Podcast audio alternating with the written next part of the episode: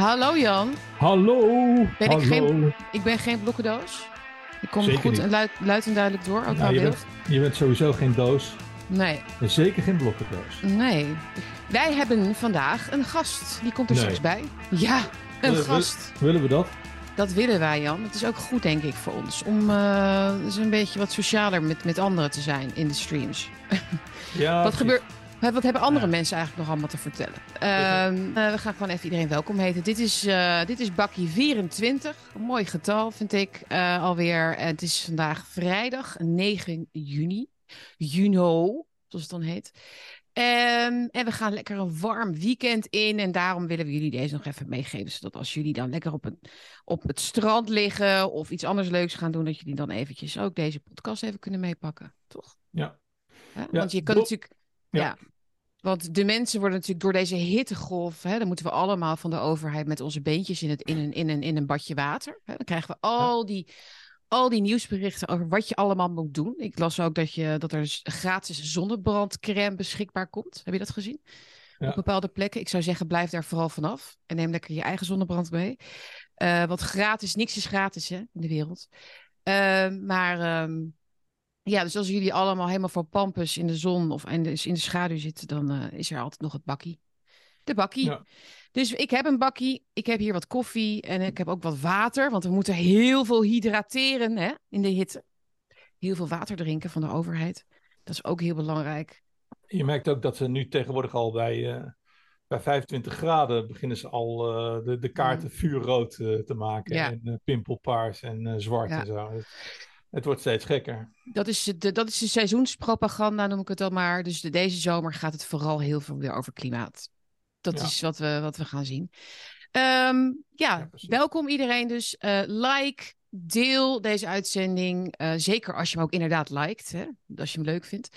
Dan helemaal. Eh, en deel hem dus ook met anderen via Twitter, Facebook of andere kanalen waar je op zit. Dan helpt dat ons heel erg voor de zichtbaarheid en om te groeien. En je kunt hieronder ook een donatie doen via Why Donate of bij voorkeur een petje af. En dan kun je buddy worden, baas of beest. En eh, dat is wel een soort privilege. Dan hoor je echt een beetje bij de tribe. En eh, dat helpt ons dus heel erg om een vast inkomen per maand te hebben, zodat we hier veel tijd in kunnen stoppen. En wij zijn toch wel echt van de hold the line, hè, Jan? De hold the line, hè, deze, deze maanden. Al, we zijn eigenlijk al jaren dat natuurlijk aan het doen. Blijf je uitspreken. Dat bedoel ik met hold the line. Hè? Blijf elkaar steunen, blijf elkaar ehm, eh, helpen om eh, ja, in ieder geval de waarheid te kunnen spreken of te vinden en je gedachten te kunnen uitdrukken. Want ik denk dat dat heel belangrijk is om te blijven doen. En daar zijn ze ook het meest bang voor natuurlijk, dat we, dat we, ja, dat we niet stil blijven. En eh, dat is denk ik ook de reden waarom we dit programma maken. Om een beetje, ja, dat hoop ik altijd dat het een beetje besmettelijk is. Dat mensen dan ook denken, oh ja, ja, maar dat vind ik eigenlijk ook, dat wil ik eigenlijk misschien ook wel eens een keertje tegen iemand zeggen. Ehm, dus informeer jezelf en wij proberen ook zoveel mogelijk informatie te geven over wat wij zo al om ons heen zien. De waanzin te duiden. Ja, en ook een beetje de, de, in de oplossingen te denken. Hè, daar hebben we het laatst nog eh, uitgebreid over gehad. Eh, want daar is ook heel veel behoefte aan, merk ik. Ik hoor heel veel mensen zeggen: Ja, ik weet eigenlijk alles al wel. Ik weet dat het allemaal somber is. Ik weet dat het de verkeerde kant op gaat. Maar ja, hè, wat moet ik nog wat heb ik aan al dat weten? Wat heb ik daaraan? Hè? Dus dat, daar, daar kan ik me heel erg eh, veel bij voorstellen. Dat is ook zo. Dus we moeten ook die nieuwe weg inslaan, denk ik. En eh, met een positieve noot deze tijd ook een beetje kunnen ja, beleven, denk ik. Ja, en als we nou eens beginnen met eh, dat we, we hebben nu echt een soort vaste, vaste kliek van kijkers. Ja, Van ongeveer 14.000 eh 14.000 eh, kijkers op YouTube en nog wat eh, duizenden op eh, podcasts. Mm. Eh, en als iedereen nou eens gewoon serieus nou eens een keer één iemand buiten de bubbel uitzoekt, één iemand, ja. ja, dan zijn we dus twee keer zo groot en dan bereiken we meer mensen. Ja. En dan, kunnen we meer, dan kunnen we meer dingen doen. Dus als we daar nou eens mee, mee beginnen met het groter maken van, Mm. van, eh, ja, van ons geluid Mhm. eh, en van de andere vrije media, maar Zeker. gewoon eens eventjes wat minder, ja, wat, wat minder autistisch, eh, sorry dat ik het zeg, maar wat, minder autistisch denken. Dus als je ziet, Tucker Carlson, de, de kijkcijfers zijn bekend van zijn Twitter-show. Mm. Nou, hij- 100, hij- 100 miljoen had hij voor de eerste. Hij blaast, hij blaast Fox blaast hij echt het bad uit. Eigenlijk Mhm. blaast hij in zijn eentje, blaast de hele eh, mainstream media het, het zwembad uit. En, en nog steeds Mhm. eh, hebben mensen het idee dat, dat Fokker, of Fokker, dat Tucker Carlson niks voorstelt en, Mm. en, en Fox en, en, en CNN en zo, dat, Mm. dat, dat dat wat is. Wij Ja, zijn veel groter dan we denken, Oh, maar we oh, moeten zeker. het wel uitdragen. Zeker, veel groter, veel meer. Dit soort Tukker natuurlijk helemaal, maar wij ook en heel veel andere alternatieve kanalen. Daar worden de comments onder geplaatst. Daar worden mensen, eh, daar wisselen mensen eh, informatie uit en is er echt engagement. En dat is niet zo bij de mainstream inderdaad. Maar ze proberen dat beeld wel vast te houden dat Tucker Carlson niet in de real world bestaat. Hè? Net, als Ja. alle, net als Trump niet in de real world bestaat. En wij niet echt in de echte wereld bestaan, eh, maar alleen maar op YouTube staan. Maar dat, ja, is dat het criterium? Op welk Ja. kanaal je gebruikt? Als je dus niet, als je niet op de tv-zender bent, op de NPO bent, dan is het niet aan de hand of zo. Ja. Maar dat is natuurlijk echt al heel lang niet meer zo. Een goed voorbeeld trouwens, daar wilden we even mee beginnen. Ja. En dan gaan we straks ook de, de Laurens Buis eh, welkom heten. De uitzending, eh, of de documentaire moet ik eigenlijk zeggen, van Fidan Ekies werd deze week eh, aangekondigd door haarzelf. Ik wist trouwens niet dat zij geen Twitter-kanaal meer had. Maar goed, zij eh, heeft natuurlijk anderen die dat voor haar delen. Maar ze heeft de documentaire eh, De Doe-het-zelf-dictatuur gemaakt. Samen met Kees Schaap, zeg ik het goed. En ehm, zij is dus een voorbeeld van iemand die dus in het systeem zit, in dat mediasysteem zit. eh, en wel wat rechtse opvattingen heeft gehad al jaren. Hoewel zij zich denk ik ongelooflijk inhoudt. Maar goed, daar is niks mis mee. Maar dat is wel, dat merk je wel een beetje. Het is allemaal niet heel, heel bijzonder. ehm, eh, hoe zeg je dat? Ja. Ehm, opzienbarend natuurlijk, wat zij zegt. Maar ze, ze is wel kritisch. Nou, Fidan is een beetje de Laurens Buis van de, Ja. van de NPO. En ik bedoel- eh, Ja. maar toch nog even terugkomend op, op het punt van net. We hebben het allemaal nu over Fidan. En dat vind ik hartstikke leuk. En dat verdient ze misschien ook wel. En misschien dat het wel een hele goede docuserie is. Ik heb hem nog niet gezien. Op NPO Start is het weggeduwd. Mhm. Maar we hebben het de hele tijd, op het moment dat, ze, dat er dus, of we hebben het over die Marcel van Roosmalen, of we hebben het over die, eh, Mhm. over Vandaag in Site. We hebben het ook de hele tijd, Ja. terwijl we dus kijken naar de alternatieve media, Mhm. hebben we het over de mainstream media. Mhm. Nie- niemand, ja, niemand heeft het over, ehm, over eh, eh, eh, een programma van, van, van Luca, of van... Nee. of, of van, van Blackbox. Of, of van. Ja, weet je, dus ik heb ook zoiets. We moeten ook gewoon meer in onszelf geloven. Dat, Mhm. dat we. Nou, daar heb ik het dus niet over, Ja. over Ben ik en Bersma, maar gewoon als, Nee. als maar- branche. Dat we gewoon Branche, meer, ja. dat we gewoon ook meer over onszelf gaan praten. En dat, Mhm. dat we het meer over ons gaan hebben en ons Ja. nieuws en Ja. onze duiding. In plaats van dat de hele tijd die eikels erbij slepen van de Mhm. Volkskrant en van de. NPO. Ja. Zoals gisteren die Erik Dijkstra met zijn grote bek, weet je wel. Ja, ja, ja. Nee, pummel? hij, zei, hij zei inderdaad over haar dat ze niet meer dat ze niet zo moest janken. Ja. En get alive.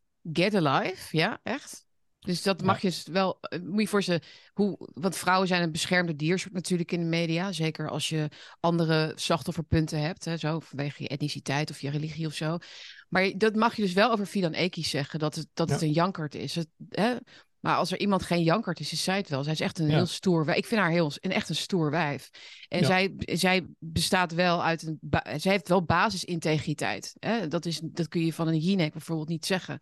Ehm, dus ik vind dat echt heel vuil en eh, heel laag bij de grond wat Ja. ze doen. Maar waarom doen ze dat? Dat is ook een beetje wat je net zei. Ze zijn het, de, de journalisten en mediamakers in, in, in mainstream media zijn natuurlijk de hostages in hun eigen drama aan het worden.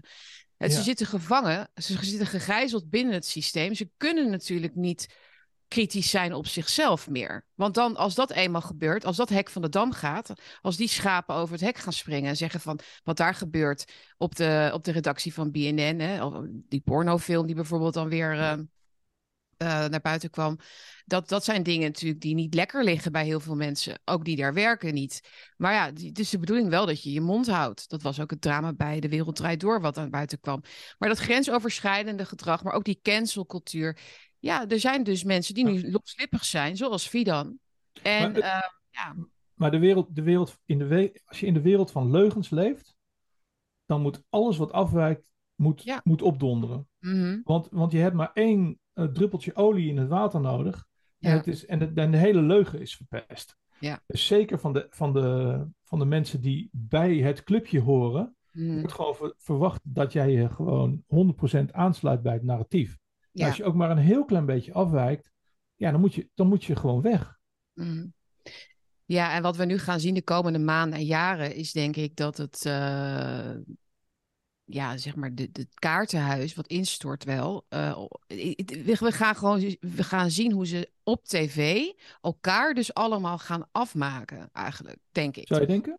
Ja, Wie denk je als eerste? Ehm nou ja, Fidan ligt natuurlijk voor de hand. Eh, ja, dat is vanuit de gedachte, "Don't- don't shit where you eat. Hè? Maar zij denkt gewoon van, ja, laat maar. Ik, bedoel, ik, ik- zij had een programma en zij zegt van, ik weet zeker dat ik om die reden weg moest bij de vooravond vanwege mijn opvattingen. En zij wil dat rechtzetten. Zij wil eerherstel. Zij wil, ja, zij wil haar naam eh, zuiveren in die zin. Dus ik denk dat dat eh, een, een, een nobel streven is. Ja, ik denk alleen dat ze dat, dat eerherstel alleen krijgt. ehm, Ja. Of bij Dus- Ongehoord Nederland. Nee, je moet het niet, Of- je moet het niet ons. verwachten. Je moet de genezing nooit verwachten van de Ja. mishandelaar, zeg maar. Dat is, Ja. dat is denk ik wat, eh, wat misschien Laurens ook... Ik ga hem trouwens even het linkje sturen. Wat Ja. Laurens ons denk ik ook meer over kan vertellen. In hoeverre kun je van binnenuit de, de mensen een spiegel voorhouden? Wat verwacht je daar eigenlijk van? Dat zelfreinigende vermogen. eh, is dat er überhaupt? Ik denk Nee. het niet. Ik denk kunt- het niet. Je Maar... kunt alleen als van buitenaf, zoals Tucker Carlson, met Mm. zoveel macht laten zien aan die, aan die executives van Fox. Mhm. Van, eh, van wauw, deze gast blaast ons helemaal weg. We moeten iets doen. En dat kan zijn een eh stoïcijns eh, doorgaan. Dat kan zijn een koerswijziging. Dat kan zijn proberen Tucker weer terug te halen. Maar alleen van buitenaf kun je laten zien van... Hey, we blow, we blow you away, guys. Mhm. Dus wat moet je nou? ja. Je moet het wel echt doen. Ja, en de smeercampaigns, die werken natuurlijk maar bij zoveel mensen. Ja. Eh, die, die, die buitengroep, die zijn natuurlijk ooit begonnen met de buitengroep. Dus de mensen die, de, de, de Jan Rozen en zo, hè. Mhm. Ehm, maar op een gegeven moment, als je die eh, hebt verketterd en weggejaagd, eh, dan, dan, dan oké, maar dan is er altijd weer een andere die klaar staat. Dat is, dat is gewoon zo. Dan is Mhm. er iemand die, je hebt ook mensen natuurlijk zoals hij, die... eh Ja, Rosan, die- Rosan Hertzberg. is de Rosanne volgende, denk ik. Hertzberger. Dat is de volgende, denk ik. Ja, dat zou goed kunnen, ja. Maar ik heb even niet zo snel in beeld wat, wie dat dan... Maar het, is ook besmettelijk. Ik denk dat als veel meer mensen het van binnenuit gaan doen, het, het hardop Ja. uitspreken, ja, dan En moet je-. En Jessem Kandan die begon ook eh Vidan te verdedigen. Dus dat is ook dodelijk. Dus dat, die gaat binnenkort Mhm. ook voor de bel. Mhm. Dus het is wel grappig om inderdaad... eh, je hebt wel gelijk eigenlijk. Ja, je ziet inderdaad dat... eh, Ja. Dat ze langzaam maar zeker de allemaal... bezem eh, door, door de eigen tent gaan halen. Ja, En wij, wij als, als bankbindjes mogen daar dan van genieten. Of zo. Ja. Het is eigenlijk heel, heel raar hè, wat er gebeurt. ja, het is dus zo. De En- hele NPO is één grote soap geworden. Het is één grote met die, soap. Met die pornofilm. Overigens had ik met die pornofilm... Ik had dus de domme fout gemaakt om op Twitter op eh, pornofilm Vara te zoeken. dat had ik niet moeten doen. Dat krijg je echt de meest smerige toestanden. Jij was gewoon wel nieuwsgierig, hè? Jij Kijk, was ik, wil die, ik wil die ik zien Ja, voor ons jij- programma. Maar, maar, maar ik wil niet dan al die andere smut eh, die er dan... Die er, die er langskomt, hoef ik niet te zien. Mm. Wil je die En dat- film niet zien? Je wil die film toch zien? op de, het, is allemaal, het heeft allemaal eh, plaatsgehad op het bureau van de directrice. Dat Ja. is het enige wat ik ervan weet. Ben ik alleen Lekker toch? Gewoon lekker genieten. Lekker genieten van elkaar. Dit is ongelooflijk. Maar dit is dus een film voor een uitzending geweest, of niet? Ja, dat, ja waarom, waarom ja, neem neem aan van wel, toch? Wordt het, maar ja, wordt het uitgezonden op tv? Ik Denk het niet, toch? Oh. Laurens komt nu binnen. Hallo. We gaan het zien. Hey, Laurens. Hallo. Hey, kerel. Hey. Hey, Hoi, hey, super Jan. hey kerel. Even een korte Hoi. soundcheck. Ik hoor jou goed. Hoor jij ons Mooi. ook goed? Zeker. Mooi zo. Fijn. Dat is heel belangrijk natuurlijk. Ja. Er zijn een beetje achtergrondzwagers, zie ik. Allemaal één, één lullig postertje op de achtergrond. eh. ja, ik zie dat je allemaal kleren hebt hangen. Die zal ik even weghalen. Ja. Zo, hoe is het? Goed. Met jou? Ja, ook wel goed hoor. Je bent lekker bezig. Je bent, niet- je bent niet weg te slaan bij heel veel programma's. Dus ik denk, nou, nu moet je ook in ons bakkie een keer. ja, precies. Ja, Anders- leuk anders is het niet eerlijk. te komen. Heel leuk. Anders is het niet eerlijk. Ja, je bent onze eerste gast, dus dat is best wel belangrijk. Je echt bent heel, waar? ja, je bent een heel belangrijk persoon nu vandaag. Ja. Fijn. En ik heb nog nooit iemand geïnterviewd, dus eh, Ik ben heel Nee, fan maar van. het concept is dat wij eh, koffie drinken met elkaar en een beetje ouwe hoeren en lullen en de waanzin van de dag bespreken, maar ook gewoon de diepere lagen natuurlijk aanboren van wat er gebeurt. Dat vinden wij interessant. Eh, wij bespreken ook boeken en zo. En, eh, Jan is natuurlijk ook dichter, die heeft ook vaak mooie gedichten in de uitzending. Maar ehm, ja, wij wilden met jou eigenlijk ehm, ja, natuurlijk jouw verhaal bespreken. eh, jouw ervaringen bij de UvA, jouw rechtszaak. Maar we begonnen net nog even over die situatie met Fidan Ekies. Die heeft nu die cancel docu gemaakt. Ehm, eh, hoe heet het ook weer? Doe het zelf, de doe het zelf dictatuur. En dat sluit denk ik heel goed aan bij wat jij eigenlijk doet, dus of hebt gedaan. Dus dat je van binnenuit, zeg maar, kritiek levert op het instituut. En in haar Ja. geval is dat natuurlijk dan de publieke omroep. En in jouw geval eh, is dat de UvA. En ik denk Ja. dat, we, dat we misschien wel kunnen zeggen alle universiteiten in Nederland. Ja. Ik heb zelf in Leiden gestudeerd en jij ook. Nee, jij in Amsterdam, toch Jan?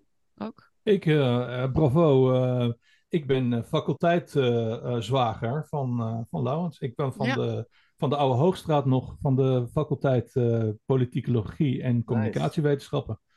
Hm. Dus ehm, ja, Andere tijd was dat. dat was een andere tijd. Minder Ik heb, ja, ik heb zelfs ook, dat weten mensen niet, maar ik heb ook een jaartje bij de UvA gewerkt. Heel Ah. lang geleden. Ja, toen ik 26 was.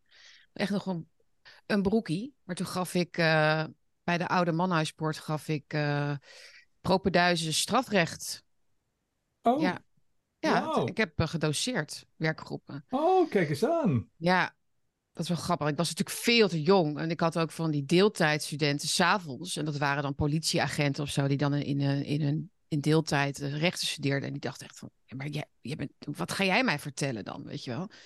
Maar ik was gelukkig nogal eh, van de... Ja, je, je- soms moet je gewoon doen alsof je het bent en dan word je het vanzelf. Mhm. Snap je? Docent. ja, precies. Dat Nee, heb ik maar- met dichten gedaan. Ja, je, je moet gewoon, ik doe dit gewoon. Je- zo werkt het. Nee hoor, ik had goede beoordelingen verder. Maar het was wel, wat ik wel herinner van die tijd, is inderdaad heel veel echt knetter, knetter linkse docenten en collega's. In die Ja. tijd ook al homo-studies ja. en, en, en, en vrouwenstudies en, en, en toestanden. Terwijl Ja. ik gewoon een reclameman wilde worden. Ja. Ja. Maar, maar, eh, Maar Laurens, goed, vertel, hoe is het? hoe is het met je jongen? Het gaat goed dus?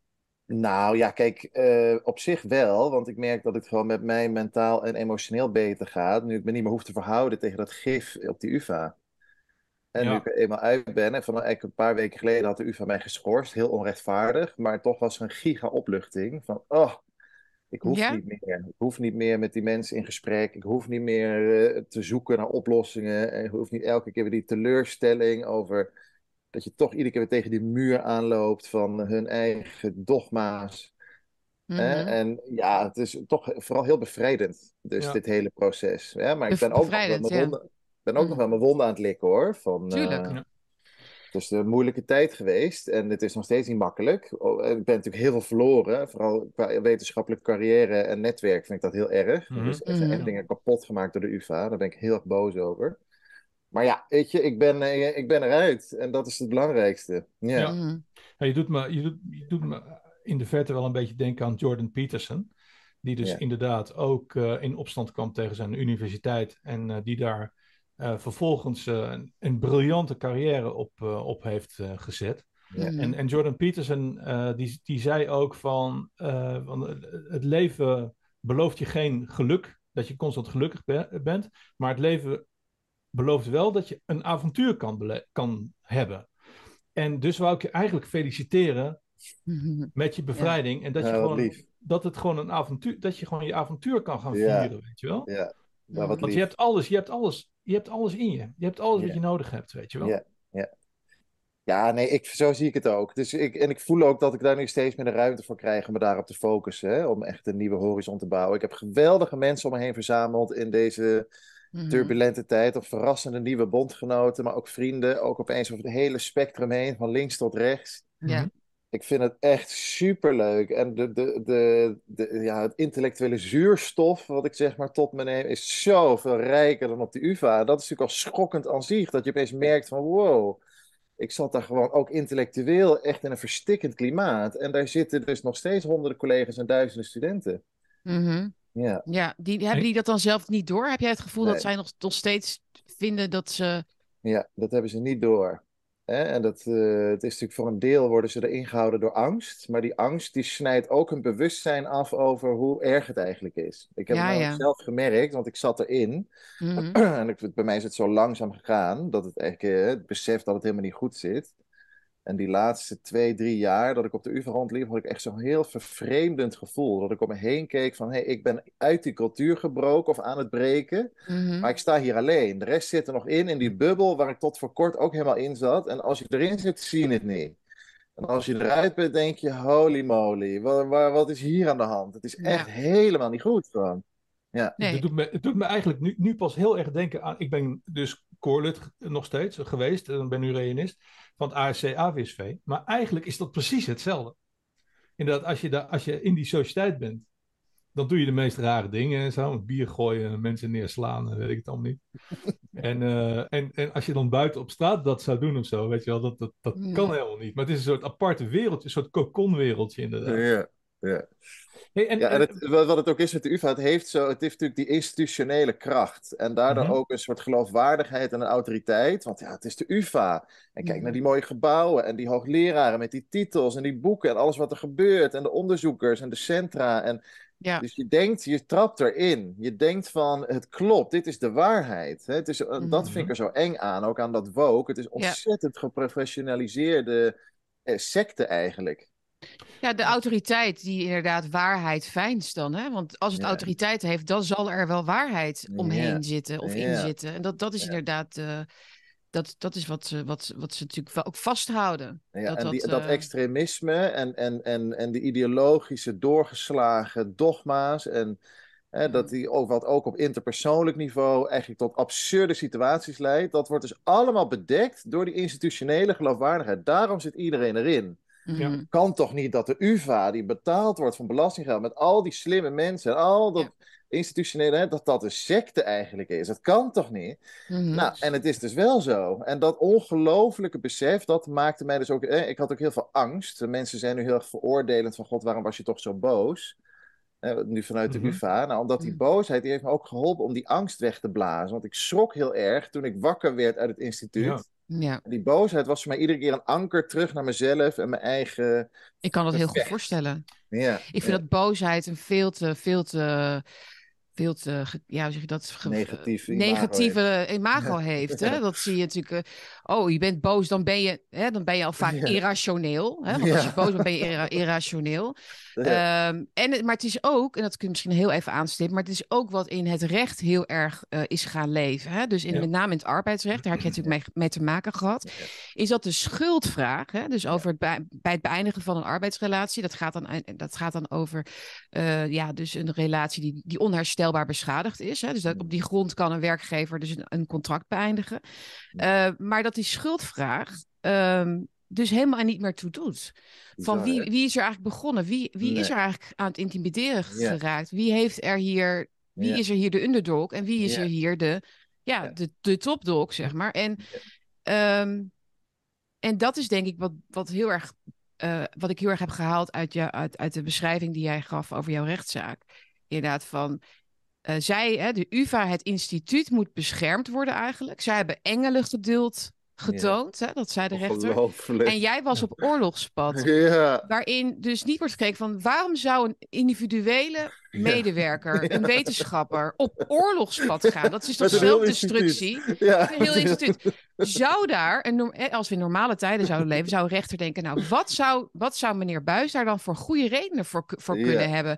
Wat kaart hij aan? Maar onze instituten nemen het allemaal persoonlijk op. Want Ja. zij moeten die autoriteit beschermen en niet de Ja. waarheidsvinding en niet Ja. al die principes waar ze voor zouden moeten staan. Dus inderdaad, academische vrijheid, eh, nieuwsgierigheid, ook botsen, hè? lekker met elkaar botsen, veel debat voeren. Dat is eh, een schending van hun, ja. Dan, dan worden zij kwetsbaar. Zij, zijn zij zijn die kwetsbare kleine mensjes eigenlijk. En Mm. jij bent een soort van bulldozer in hun ogen. Maar dat verklapt toch al waar we Ja. staan? Dat verklapt. Jij bent gevaarlijker. Jij bent gevaarlijker voor hun. Ja. Ze schaffen liever helemaal de academische vrijheid af. dan dat ze jou ook maar één millimeter macht geven. Ja, maar dat was ook toen Jordan Peterson naar de UvA kwam, toch? Dat Ja, was, dat oh, was de, ook dat de, he- de wereld was te klein, weet je wel? Dat we een, die white supremacist en... Ja, toen Heb je wist ik nou- het ook al. Heb, Ja. je nou, heb je nou internationaal bijval gekregen? Ehm, ja, nou, het is niet echt internationaal doorgebroken. En ik denk dat het nog wel kan komen, want we- deze week of volgende week komt dus het rapport uit van de commissie, de commissie Stolker, die onderzoek heeft gedaan naar mijn klokkenluidersmelding. Mhm. Nou, en, het- ja, het ligt natuurlijk een beetje aan wat er uitkomt. Ik heb geen idee. Heb je daar vertrouwen in, in, in zijn eh, Nou, eh, kijk, een beetje- onafhankelijkheid? beetje dubbel. Kijk, want het is natuurlijk, ehm, het zijn hoogleraren en oud-rectoren, toch een beetje uit zeg maar, het warme netwerk van de intellectuele academische elite van Nederland. Mm. En dus de UvA die zocht op een gegeven moment een commissie, dan gaan ze toch een beetje in dat warme netwerk, Tuurlijk. komen mensen naar, zich, naar hen toe. Hè, maar het is de, aan de ene kant denk je, ja, god, het is toch weer uit die kliek. En aan de andere kant hè, ben ik toch wel ook wel heel tevreden, zeker ook met de voorzitter. De Stolker zelf, die van de Universiteit Leiden komt. Mhm. En dat toch een andere signatuur heeft dan de UvA, wat meer conservatieve signatuur. Mhm. En hij is ook, hè, wat ik belangrijk vind, met pensioen. Hè, en ik heb toch zelf gemerkt dat emeritus hoogleraren, hè, Mhm. die buiten het hele machtsspel inmiddels staan, dat toch een soort onafhankelijkheid kunnen claimen als ze durven en als ze dat willen. Als ze durven, ja. Dus het ligt nog steeds aan hem. Heeft hij de moed? Kijk, ik kom uit dat instituut. Ik weet van, nou, als je ergens, als je woke niet vindt bij de sociale wetenschap op de UvA, als je het daar niet vindt, dan vind je het nergens, want je zit in het hol van de leeuw. Mhm. Het is totaal ontspoord, het is totaal mis. Dus als die commissie nu met een rapport uitkomt van er is hier niks aan de hand, ja, dan is het gewoon niet geloofwaardig, in ieder geval niet voor mij, want ik weet wat eruit komt. Dan werken ze dus Mhm. mee aan die deksel weer op de put schuiven.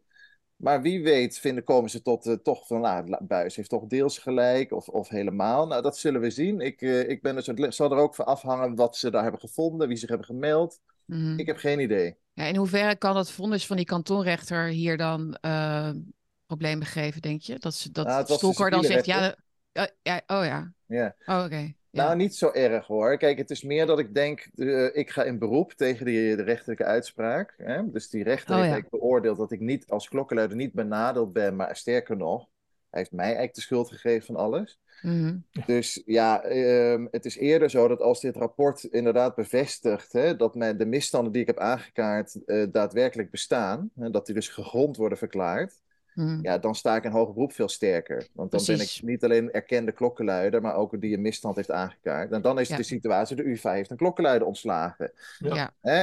En dan kunnen we het nog hebben over mijn stijl, mijn vorm en mijn gebrek aan fatsoen. precies. Maar Ja, dat is wel ik heet- secundair. Dat is ja, natuurlijk dat ik in het secundair moeten heet van zijn. de strijd af en toe harde klap heb uitgedeeld, dat klopt. Maar misschien kunnen we het dan Mm. ook een keer hebben over, god, wat heb ik eigenlijk aangekaart? Hè? Want deze maar- rechter heeft er helemaal niet naar gekeken. Maar als Nee, je, als je David bent tegen Goliath, wat dit is, een individu tegen een systeem of tegen een moloch, dan vind ik het. Ik vind dat je veel te bescheiden bent daarin.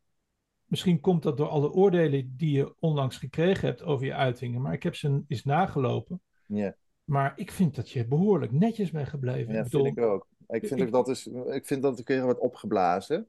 Ja, Maar kijk, ik ben ook een persoon die. ehm, ik was heel erg. Hè, kijk, wat Sietske zegt over boosheid. Ik vind dat een heel belangrijke emotie. Ik ben dus bezig nu met een boek schrijven. Over Ja. gender. top. De- Oh, maar- ik dacht en- over deze schandaal. Maar Ja, dat- Ja, ook. Maar ik- het- het- daar, komt, oh, daar ga ik ook in een afzeggen. Maar ik ben bezig met een boek schrijven. En eigenlijk gaat mijn werk voor een heel groot deel over boosheid. Mhm. Boosheid is een hele belangrijke emotie, ook vanuit genderperspectief. Omdat Mhm. ik altijd zeg van het patriarchaat, zeg maar de culturele orde waarin wij nu leven, die gebouwd is op hiërarchie en top-down instituten, die is gebaseerd op het feit dat onderdrukking plaatsvindt en dat, het, dat de boosheid die mensen natuurlijk kunnen ervaren, eigenlijk moeten ervaren omdat ze onderdrukt worden, hè, dat die boosheid er niet mag zijn Mhm. Mhm. alle mensen hebben een verstoorde relatie met hun boosheid. En dat is eigenlijk ook het emotionele spel waar de elite gebruik van maakte en van Zeker. profiteert. Ja, Dus ze mensen beginnen vaak in- bij kinderen al, hè, met Ritalin geven. Ja, Die, precies. het zit precies. heel erg ingebakken in, in Ja. het denken over gedrag. Ja. Van, maar- we moeten maar- allemaal Ja. rustig en kalm en netjes. praten en alles uitpraten. Dat is ook dus de onderdeel van de opvoeding van eh, heel veel kinderen in Nederland. Mhm. het, en überhaupt in het Westen en in de wereld. Van, hè, als je boos wordt, ben je, ben je stout. Hè? Moet je gestraft worden. Terwijl boosheid is natuurlijk een hele belangrijke emotie, ook van kinderen. Er zit heel veel wijsheid in. En boosheid gaat over rechtvaardigheid. Boosheid vertelt jou wanneer jouw onrecht wordt aangedaan. Exact. Hè, ja. Boosheid is ook, er heeft een psycholoog, ik heb ik een keer over gelezen van. Boosheid is eigenlijk een andere kant van liefde weer. Ook een vertaling van liefde. Want Ja. boosheid neemt het voor jou op. Die vertelt jou waar jouw onrecht wordt aangedaan en waar jij tekort wordt gedaan. Hè? Ja. Dus het herstellen van onze relatie met boosheid is heel belangrijk. En dat is zeg maar ook het spoor waar ik op zat en wat mij door deze moeilijke tijd heeft geholpen. Nu ben ik inmiddels wat verder en in het boeddhisme heb ik ook wat meer gelezen over boosheid. Ik maak altijd een intellectueel project ook van dit soort dingen. ja. Mhm. En dan is het toch, kijk, dus het is heel belangrijk dat die boosheid er gewoon weer mag zijn. Maar als die er eenmaal is, is het ook wel weer goed om er een stapje bovenop te doen. Omdat er toch een soort filtertje voorkomt. Dat je toch de boosheid heel, ook in jezelf heel goed en Mhm. volledig kan voelen. Maar in hoe je het naar de wereld communiceert, dan, kan het, ja, dan is het toch wel weer raadzaam om, om, het, eh, om een, toch die kalmte weer te vinden. Maar de wijsheid van Mhm. de boosheid wel te gebruiken. En, nou, Ja, maar ik denk dat bij goede boosheid, terechte boosheid, Ja. ook altijd volgt. Daarna volgt ook altijd, als het goed is, acceptatie Ja. en rust. Ja. Omdat je iets hebt geventileerd. Je hebt iets kunnen doen. Ja. Je hebt een energie kunnen uit. Je hebt een energie vrij kunnen maken voor het begrijpen van waar je eigenlijk in zit. Daarom is ruzie in een relatie ook gewoon soms heel belangrijk. Hè? Of Ja. soms eigenlijk altijd heel belangrijk. Dat je af en toe het servies door de kamer gooit. Ja. En daarna maak je het weer goed. En dan is er, Ja. dan, Ja. ja, dat, dat zal misschien zullen mensen herkennen. Dan is er daarna toch een soort, ook al heb je elkaar voor de meest verschrikkelijke dingen uitgemaakt, Ja, die je niet meent, maar het- dat Ja. is dan maar even gezegd. ja, En dat, en dan, daarna kun je verder. Dus dat is heel, dus het begrijpelijk dat jij nu in die nieuwe fase zit van, oké, dat boze, dat kun je een beetje nu meer van een afstandje bekijken, dat, als ik je goed begrijp. ja. Maar je, je vindt hem wel terecht. En dat vind ik denk ik een hele goede benadering. Dat je niet in die sorry-cultuur van... Ja, sorry dat ik dat deed. Ja, Nee, ik vind dat ook hoor. Ik, ik, heb, ik ben vooral, dat zeg ik ook iedere keer, heel erg trots hierop. Ja? Maar Mhm. zoals altijd, je maakt een ontwikkeling door. En je leert er ook van. Kijk, wat ik hier en daar heb gedaan, is, ehm, is vergelden. Hè? Mhm. Dus als ik keihard werd aangepakt en het onrecht was heel groot. Ik heb een paar keer gewoon de bal heel hard teruggekaatst. En Hm. nou ja, hè, mensen gewoon persoonlijk eh, geshamed. En weet je wel, en een harde klap, op, niet zozeer op de inhoud, maar op de persoon gegeven. Omdat het ook naar mij werd gedaan. En ik dacht, ik zit in de, aan mijn eentje te vechten. Ik heb het recht om ook eens een keer een klap terug te geven. Dan zullen ze eens voelen wat ze mij aandoen. Nou, nu merk ik niet alleen wordt dat eigenlijk zijn die psychopathische tegenstanders, want dat zijn ze veel al. Eigenlijk gaat Fijn dat dat woord even is gevallen. ja, niet Ja. alleen gaat bij hen toch de champagne open als je dat doet, want ze denken, Ja. ah, nu hebben we Ja. hem. Dus je speelt hen Ja. toch in de kaart.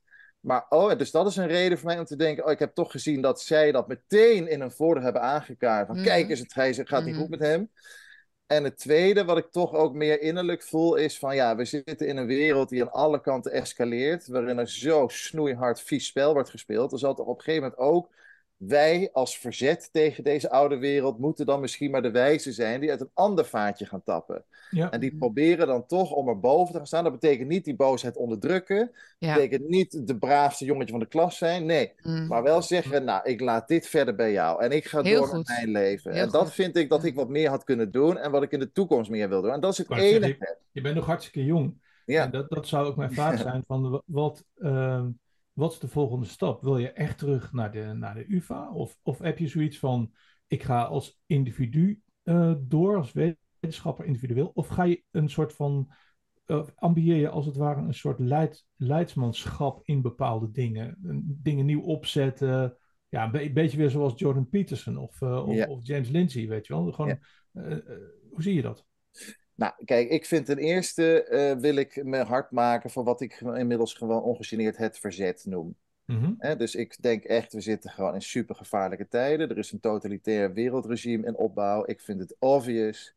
En ik Ja. vind gewoon, er is maar één optie en dat is massaal in verzet komen. En daar wil ik onderdeel van zijn. En gelukkig ben ik er niet alleen. Maar er zijn heel veel mensen in Nederland, waaronder reken ik ook jullie toe, die zich fantastisch inzetten.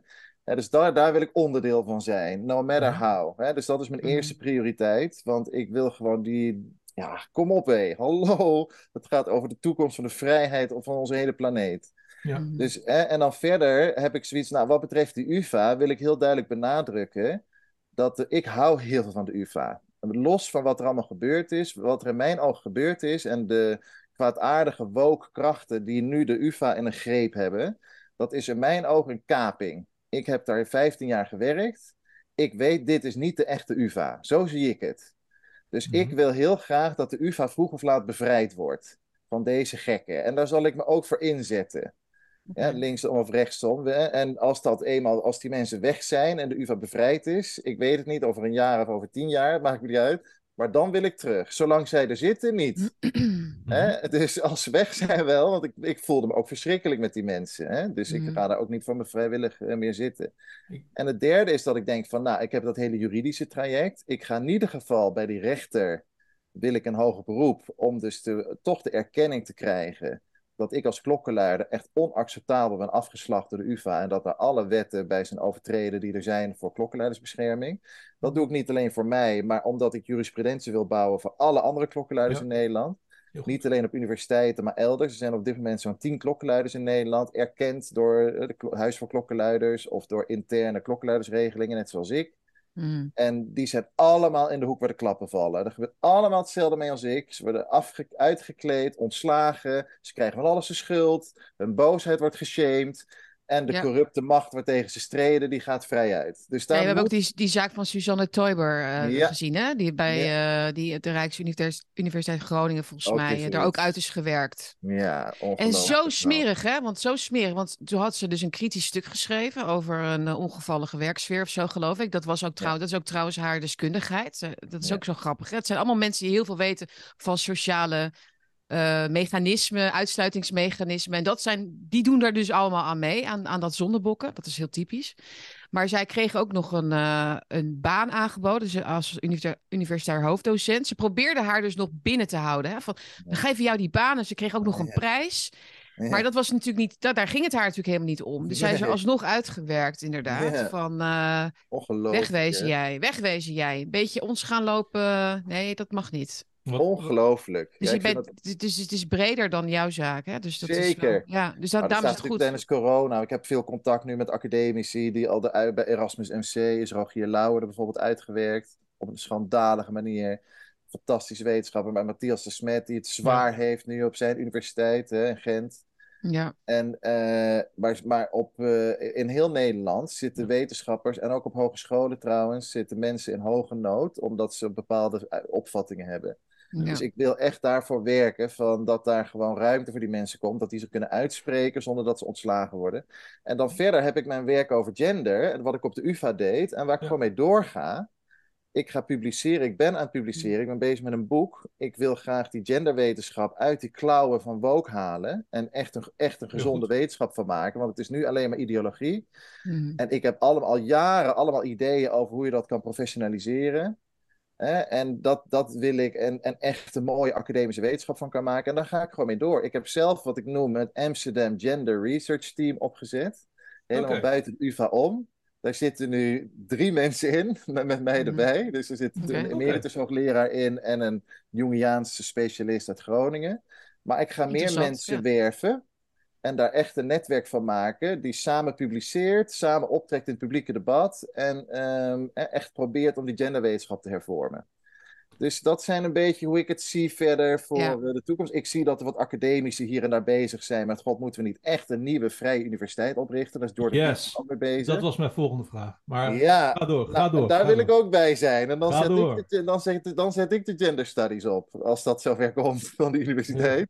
Maar dat Ja. is natuurlijk niet, niet makkelijk. Maar kijk, het is, Sietske zei het op het begin ook al. Alle universiteiten zijn eigenlijk even ver heen op dit moment. De ja, UvA, of, hè, ja, ja. de UvA schittert wel met dat woke. Maar als je bij de TU Delft kijkt, Mm. dan zijn ze weer helemaal Ja. in de band van de klimaatgekte. ja, ook de beta-wetenschappen eh, Beta gaat ook hieronder. slecht, ehm, en zo'n 2005. en zo Karel Stokker.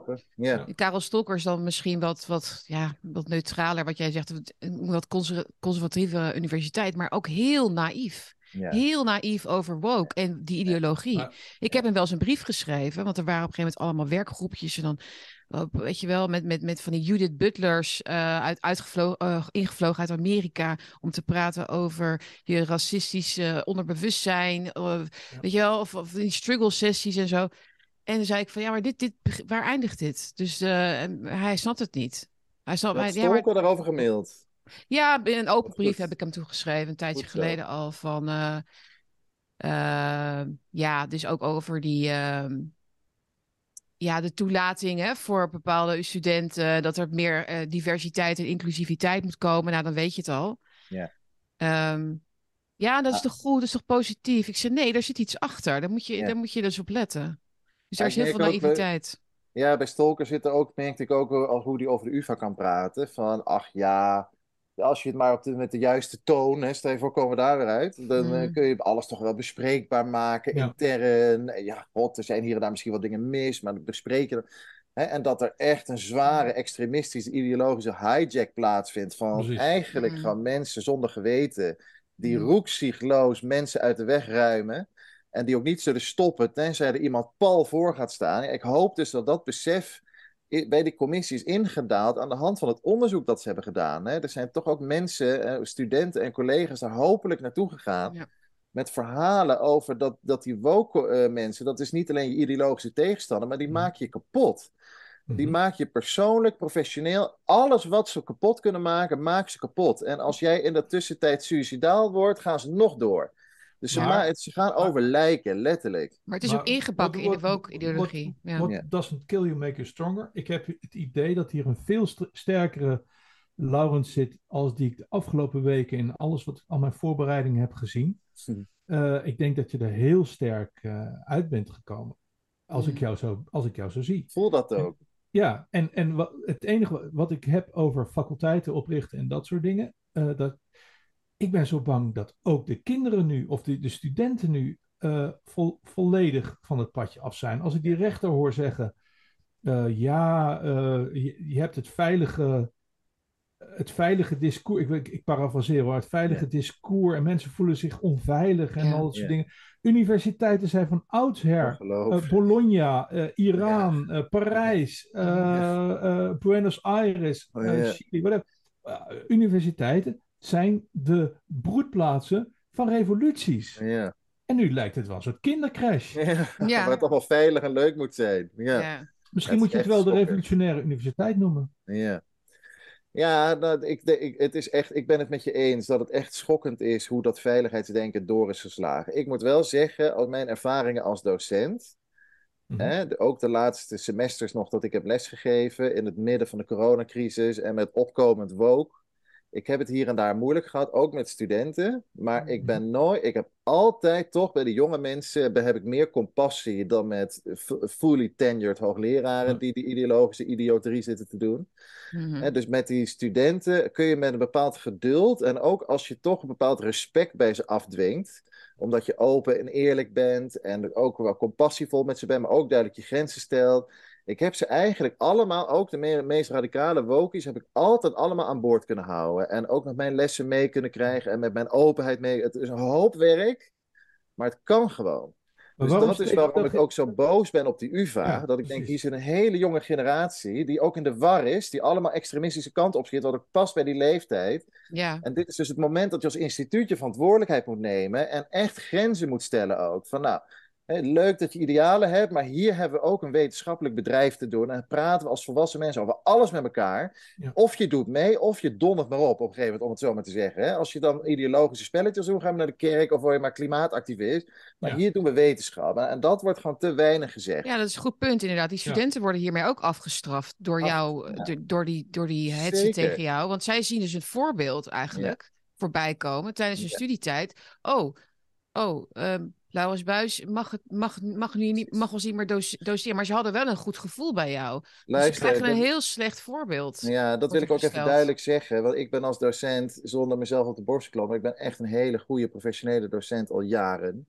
Waar, die, waarvan ook studenten weten dat, oké, mijn lessen zijn moeilijk. Die zijn ook een stuk moeilijker dan mijn vakken dan de andere vakken die ze krijgen. Want je gaat echt op de inhoud, no bullshit. Maar ik, Mhm. ben, ik ben er altijd voor ze. En ik ben ook makkelijk in de zin van als ze een deadline niet halen, dan kom ik ze tegemoet. Als ik maar resultaat zie, als ik maar echt originele gedachten zie, Ja, inhoudelijke, ja, uitdagende perspectieven. Ik ben heel compassievol met hun strijd voor bijbaantjes, hun liefdesperikelen, hun verslavingen.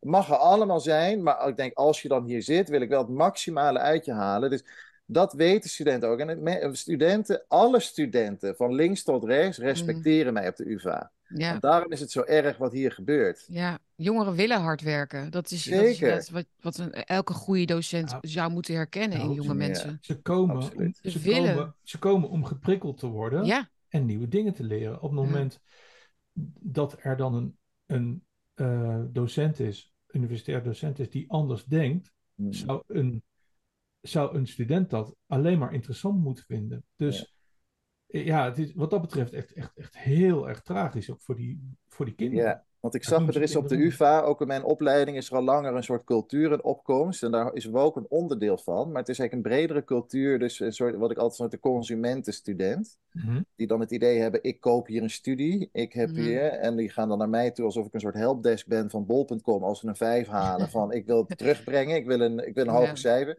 Hm. En die hebben, vinden dat ze rechten hebben. Die doen de studie vooral om resultaten te boeken, om verder te kunnen, om eh, in de toekomst die en die baan en zoveel te verdienen. Of hun ouders tevreden te stellen. Nou, en die dat is een heel groot gevaar, dat, dat, want dat kan steeds verder verwijderd raken van de intrinsieke motivatie. Van waarom ben je hier? Ik ben me om te, het doel doen, hè, het originele doel van de universiteit. Eh, Jezelf ontwikkelen, ontplooien, nieuwe perspectieven, groei. Dus daar breng ik studenten altijd naar terug. Ik zeg, ik snap dat je ook bijbedoelingen hebt. Dat mag allemaal, die belangen die je verder hebt. Van de, eh, je wilt trots Mm. zijn naar je omgeving. Je wil je ouders tevreden stellen. Je wil op vakantie. Je wil een nieuwe baan, een mooie baan in de toekomst.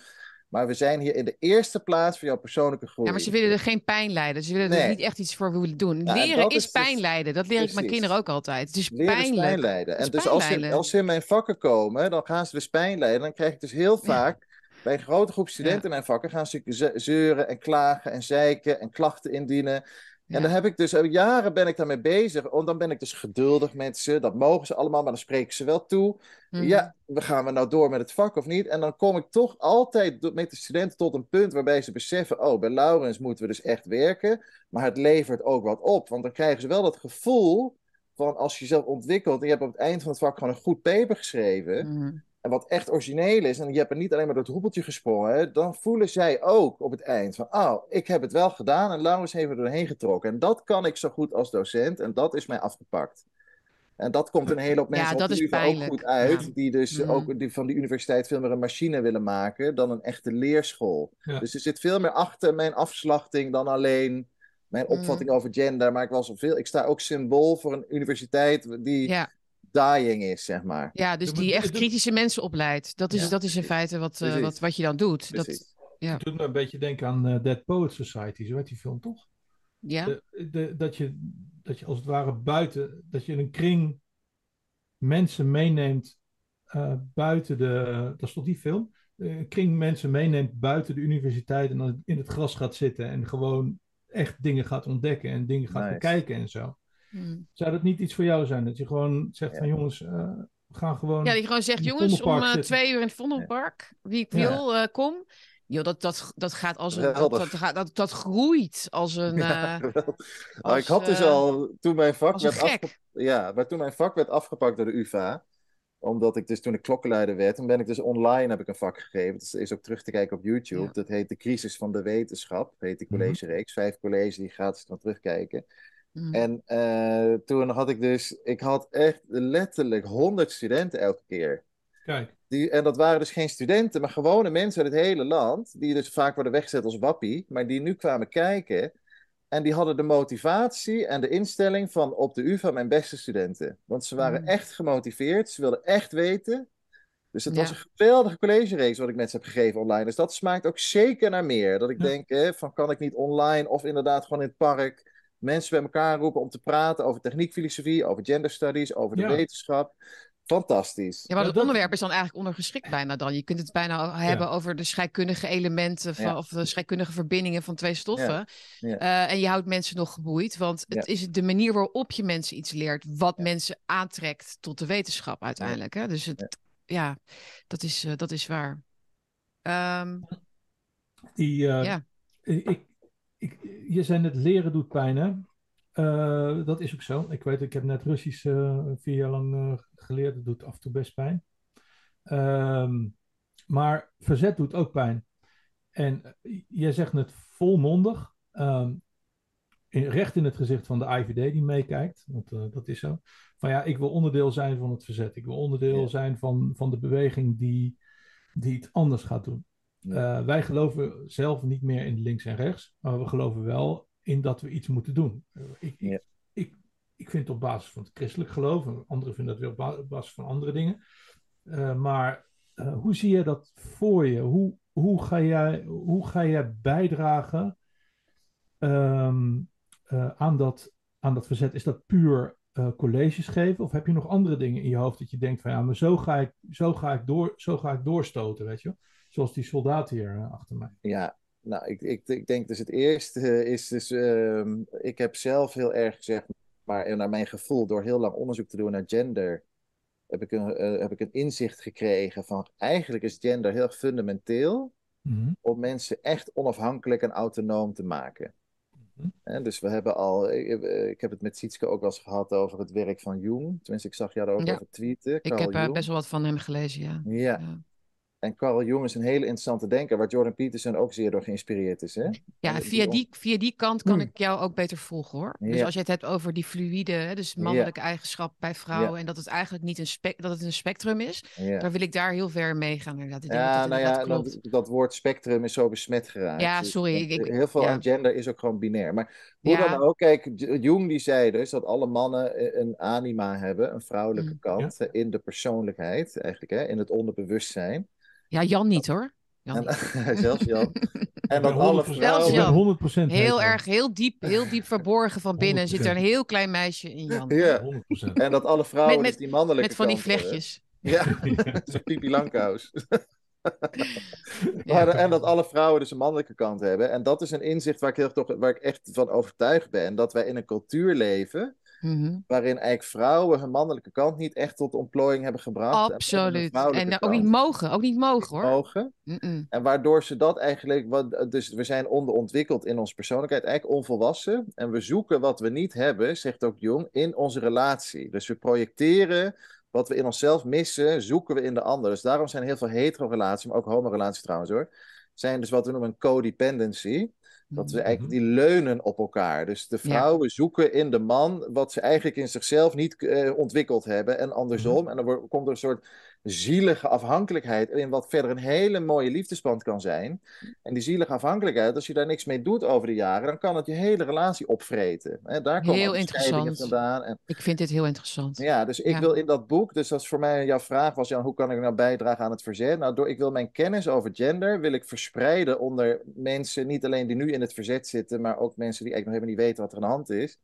Om ze te leren van, oké, hoe kun jij helemaal op eigen benen staan? Want als jij op eigen Daar benen begint staat, het. Ja. dan ben je ook niet meer zo vatbaar voor al die autoritaire trucjes en de idiote psyops die overal bezig zijn en de idiote corona. We hebben natuurlijk met corona gezien, het was allemaal één grote psychologische truc en een soort hypnose waar we in zijn gegleden. Dat Mhm. heeft toch Matthias de Smet wel gezien. Dus hoe maak je mensen nou weerbaar en hou je ze bij zichzelf en in e- eigen kracht en dat ze zelf autonoom stelling kunnen nemen?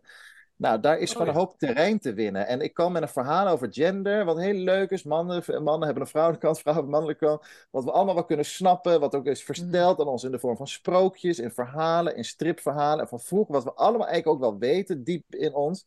Dat zit, zit kennis die ik nu weer wil activeren met dat boek wat ik aan het schrijven ben, De Androgyne Mens. Mhm. En dat wordt een boek wat mensen, ik hopen dat volgend jaar af te hebben, begin volgend jaar. Ik ben midden in het proces van schrijven, wat een heel leuk proces is. En ik hoop dus dat dat uitkomt. Met dat boek komt ook een app. En met die app kun je dus ook testjes doen om je eigen genderidentiteit in kaart te brengen. Waar sta ik in dat proces naar Mhm. androgyn worden eigenlijk? Met androgyn Mhm. bedoel ik dus eigenlijk individu geïndividueerd, autonoom, zeg maar Mhm, op eigen benen. Dat ik niet meer hoef te leunen op mijn vrouw of op mijn man om een volwaardig persoon te zijn. Nou, dat is dus in met, die, met dat appje kun je dan dus testjes doen en kun je eh, oefeningetjes doen. En die data hoef je niet te doen hoor. Maar als je eraan meedoet, die data die kan ik weer gebruiken als je er toestemming voor geeft voor mijn wetenschappelijk onderzoek. Mhm. Naar een nieuwe niet-woke genderwetenschap, zeg maar. Dus op die manier Ja. hoop ik een paar vliegen in één klap te slaan. En verder ben ik, hè, wil ik heel graag, jou, om jouw vragen, Jan, van Mhm. hoe kunnen we nou het verzet helpen? Wat kan ik betekenen?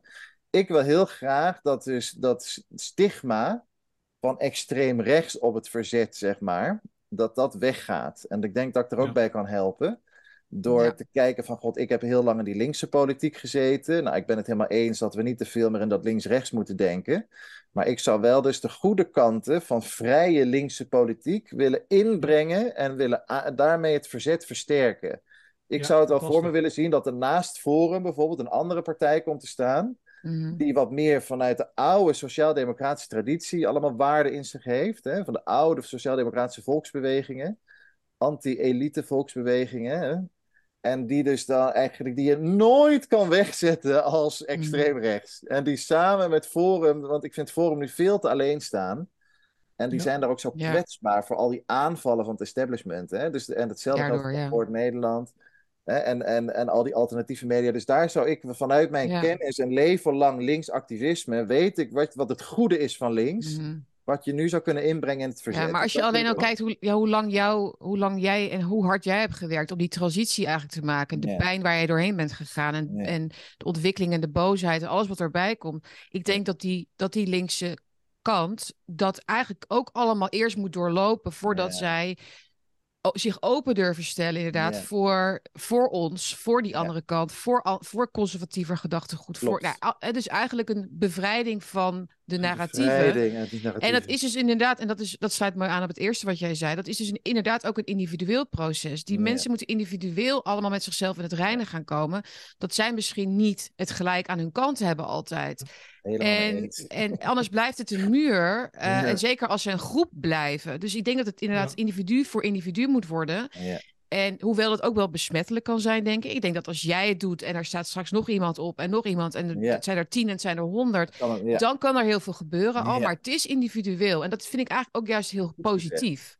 Want het, is, het leven is ook gewoon niet met, met, met een nieuwe groep. Het zou makkelijk zijn, hè? Van, oh, we horen nu bij de, bij de woke eh, k- eh, groep, zeg maar. En dat gaat niet helemaal lekker. Nou, nu ga ik naar die andere. Ja, dat werkt natuurlijk zo niet. Dat, dat, dat moet echt eh, van binnenuit. met pijn en strijd, ja. Ik heb, Ja, nog, één helemaal ik, heb nog, ik heb nog één suggestie, Laurens. Ja. En dat, die kan jij denk ik heel moeilijk zien, omdat jij als het ware ehm, bij, die, bij die groep hoort. Eh, gewoon vanuit je gevoel. Eh, maar je bent ook voor mij een soort gatekeeper. Eh, omdat jij als het ware weliswaar eh, heel links bent. Misschien ja, links of whatever. Maar in ieder geval niet. eh, ja, je past gewoon he- eigenlijk heel erg thuis in de UVA van tien jaar geleden, zeg maar zeggen. Ja. In die sfeer. Ja. Eh, maar je bent niet doorgeslagen in dat gnostische. eh, alles moet continu anders en alles moet continu opgeschoven worden. Als ik jou, als ik jou bezig hoor over de kinderen bijvoorbeeld, dat, het nu, dat, dat we nu richting van ja, eigenlijk mag je best, mogen kinderen, mag je best dingen mee doen en whatever. Als, als ik de passie hoor hoe jij daar tegen ingaat, denk ik Ja. eh, dat jij daarin een enorme rol kan spelen, omdat jij one of them bent. Dus jij Ja. kan gewoon zeggen van jongens, eh, hier, het is niet een continue verandering, maar hier houdt het gewoon op. Je houdt het een keer op, ja. Wat je kan doen met kinderen, met gender, met seksualiteit. Hou op nu gewoon. Ja, absoluut. Precies, maar Ja. ik denk dat die rol dus groter is, dat je die groter zou, dat Mooi. qua verzet een hele belangrijke kunnen zou, Ja. zou kunnen zijn. En, ik, Mhm. en ik hoorde je ook, eh je zeggen, dan heb je hem weer. Ik hoorde je ook in, de, in die rechtszaak, hoorde ik je spreken van ja, dat, dat, we, eh, dat we God vergeten. Ja. Maar hoe denk jij over God? Hoe zie je dat? Hoe zie jij God? Wow. wat, een, wat een wending kreeg het gesprek. Ja, nou, ik, ben, ik, heb, eh, ik geloof in God. En het gaat voor mij veel verder dan geloof. Maar ik weet dat, dat, dat in ieder geval er iets is als- zoals een God. Dat zijn wat- ook trouwens, hè? Ja, Ja, It's not about belief, I know. ja, ja. En dat dat, vond ik interessant. Ik denk, dat is interessant als je het zo zegt. Wauw. Ja, Ja. Ja, want dat is natuurlijk. eh, eh, ik ik, ik, ik eh, heb het ook zo. Ja, ik, ik ben atheïstisch opgegroeid. En drie, vier jaar geleden brak ik opeens uit. Dus, hè, uit een soort oud wereldbeeld. Dus het, nogmaals, de transitie waar ik in zit is al langer aan de gang. Het was al voordat corona begon, brak ik eigenlijk uit mijn atheïsme. En toen kwam corona en toen brak ik eigenlijk uit mijn naïeve idee van er is geen conspiracy. Mhm. En, toen, nou, en toen kwam woke. En toen dacht ik, oh shit, dat links is eigenlijk helemaal foute boel. dat zijn allemaal van die dingen waar Wat ik blijft er over? Ja, wat, nou niet zoveel. Dus Is dat de lucht nog blauw? Is het Ja. gras nog groen? Ja. Dus ja, dat is mij, ook wel. God heeft mij, eh, zonder God had ik hier niet gezeten. Want het is, het is voor mij heel belangrijk. Ik haal daar echt dagelijks leidraad uit. En niet zozeer omdat ik aan het bidden ben of omdat ik echt een actieve eh, dialoog uh, hardop in mijn hoofd aan het voeren ben met een God. Maar wel omdat ik voel in mezelf, heel duidelijk ben gaan voelen, dat er eigenlijk voor iedereen een pad is. En ook voor Ja. de aarde als geheel. En dat ik heel duidelijk voel wanneer ik op dat pad zit, wat, eh, waarbij ik God zeg maar naast me voel, om het zo maar te zeggen, en wanneer ik daar niet meer op zit. En dat heeft ook op de UvA mij zo dicht bij mezelf gehouden. Dat toen dat hele instituut tegen me keerde en het zo verleidelijk was om uit de angst en uit de angst voor wat je verliest en de intimidatie toch vast te houden aan wat je had en toch maar te blijven en even te bukken, heb ik dat toch niet gedaan, omdat ik zo duidelijk nu kan voelen tegenwoordig wat mijn pad is en wat het pad Ja. van de aarde is. En dat is dus iets wat ik, waar ik heel erg blij mee ben, want het geeft me heel veel rust, want daardoor hoef ik nu veel Ja. minder na te denken de hele tijd. Wat ik vroeger deed, ik zat heel gevangen in mijn hoofd vroeger. Elke keus was ik aan het afwegen en voor's en tegens. En ik kon niet voelen in mijn intuïtie Mm. wat goed voor me was. En nu Mhm. zijn mijn hersenen op 10% van wat er voordat ik zeg maar in God ging geloven. Omdat ik veel meer stuur op dat intuïtieve gevoel van ja, mijn lot, mijn, wat, het goddelijke pad wat ik moet lopen. En wat, wat voor ieder mens klaar ligt. Hè? Mhm. Dus voor mij is God echt heel belangrijk eh, in dat opzicht. En ja, ik ben daarin echt een Jungiaan. Hè? Dus Jung, Jung zegt eigenlijk, hè, het goddelijke staat gelijk aan het, aan het zelf. Dus we hebben allemaal jouw pure zelf, hè, jouw ziel eigenlijk. Dat is een afspiegeling van God. Ja. En dat is eigenlijk ook Mhm. dat oude inzicht uit het Hindoeïsme, van Atman staat gelijk aan Brahman. Dus wij als mens zijn een microcosmos van God. Alles wat God heeft zit in ons. Dat maakt ons als mens zo bijzonder ten opzichte van eigenlijk alle andere dieren omdat wij dus dat hele volle, volle goddelijke potentieel in ons hebben. En dus Ja. God is niet zozeer out there voor mij, maar meer in mij. Ja? Dus het zit diep in mij, zit God. En in iedereen zit het. Zo, zo kijk ik er een beetje Ja, naar. en, zelfs zo, zo'n kosmos dat ook het slechte in ons zit. Dus het is Ja. ook echt gewoon Ja. eh, Ja. die, eh, die slang, hè? Die, die Ja. jij ook gebruikt. Ja. Waardoor je dus eh, intern altijd dat gevecht ook met jezelf blijft houden. Dat schaduwwerk waar jij ook zo mooi over hebt Ja. getwitterd eh, onlangs. Ja. Van de mensen doen, oh, dat ging over de UvA weer natuurlijk, maar dat ging, Ja. die doen daar geen schaduwwerk. Nee. Dus ehm, waardoor je Ja, niet dat dichter komt bij, bij jezelf. Je, komt niet, je kunt bij, niet bij jezelf komen als je je onderbewuste, je schaduwwerk niet serieus neemt.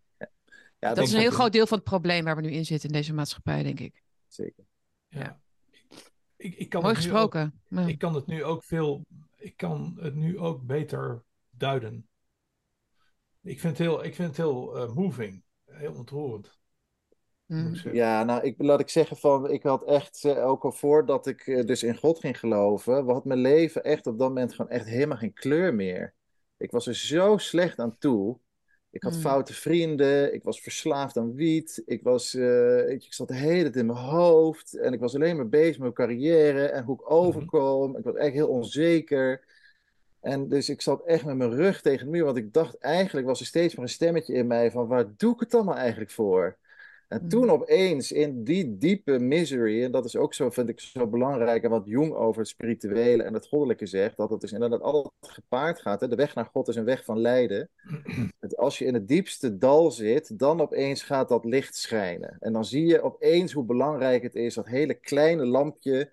Hè? Want het goddelijke is eigenlijk iets heel subtiels. Hè? Eh, Ja, het is niet iets Ja, het dringt zich niet op. Nee, het dringt zich Dringt ook zich niet op. Dat eh, wil je is- soms wel. dat heb ik wel ego, soms. Of dan precies. denk ik, nu zou, nu zou ik een antwoord op, willen. ja. Nu zou ik een antwoord willen, maar het dringt zich niet op. Nee, het geeft je zoveel eigenlijk. ruimte. Het is heel stil. Je moet eigenlijk heel veel goed Ja. luisteren en er echt zelf allemaal ruimte van maken. En dan komt het naar je toe. Maar dat is, nou ja, en dat is dus ehm, ja, iets wat me zo, nou ja, wat me echt gered heeft. Want ik wist het gewoon echt niet meer. En als ik nu om me heen kijk, hè, en ik, ik word nooit een Jehovah's getuige hoor, want dat ik dat goddelijke ga opdringen, want dan wordt het, wordt het gaat het Nee. verkeerd. Maar als ik om me heen kijk, zou ik het wel heel veel mensen gunnen, omdat ik weet, hè, ook op de UvA, eigenlijk, ja, het klinkt misschien heel conservatief, maar het is een goddeloos instituut.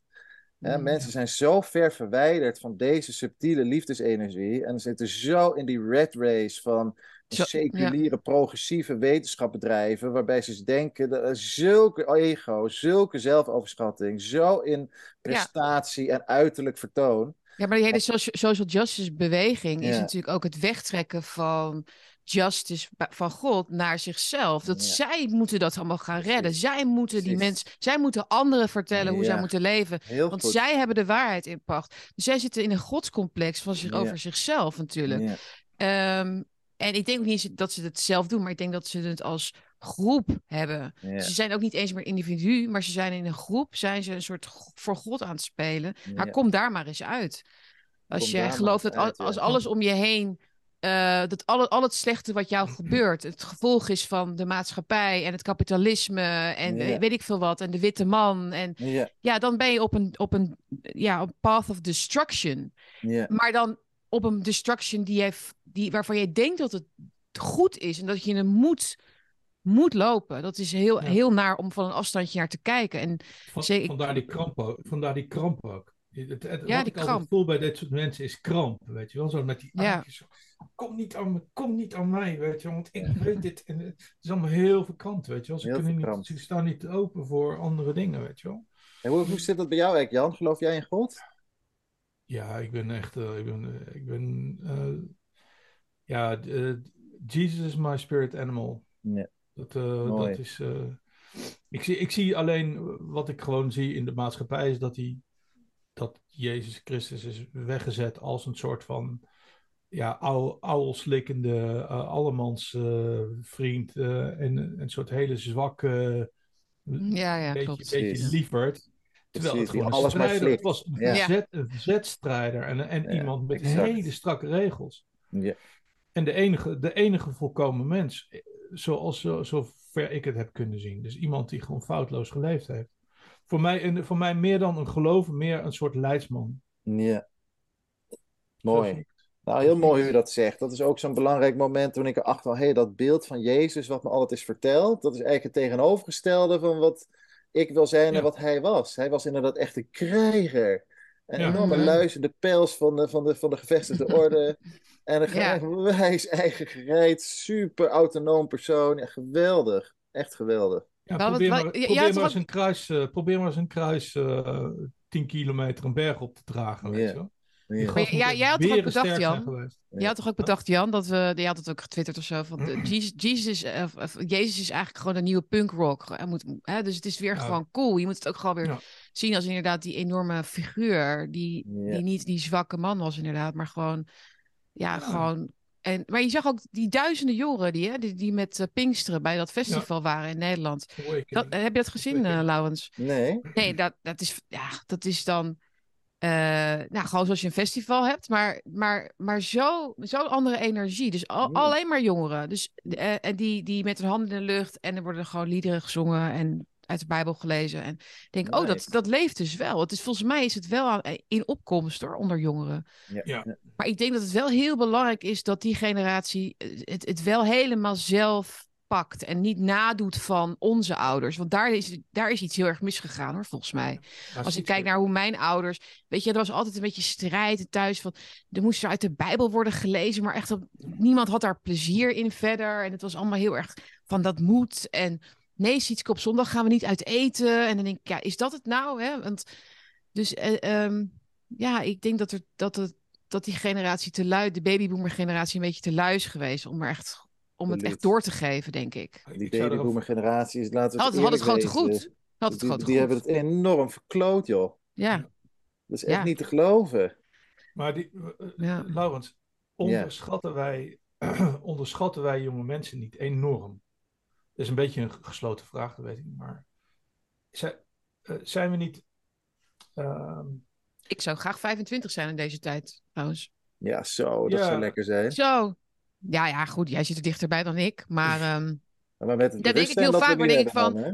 nou ja, ik ben nu 44. Maar ik zou, ik denk, goh, ik zou het wel fijn hebben gevonden als ik nu toch nog wel wat jonger was. Om deze Ja. tijd wat meer, Mhm. dat, dat je net even wat meer, ehm, nou ja, energie hebt. Maar ook gewoon Snap ik. echt gewoon iets kan opbouwen van, van de grond af.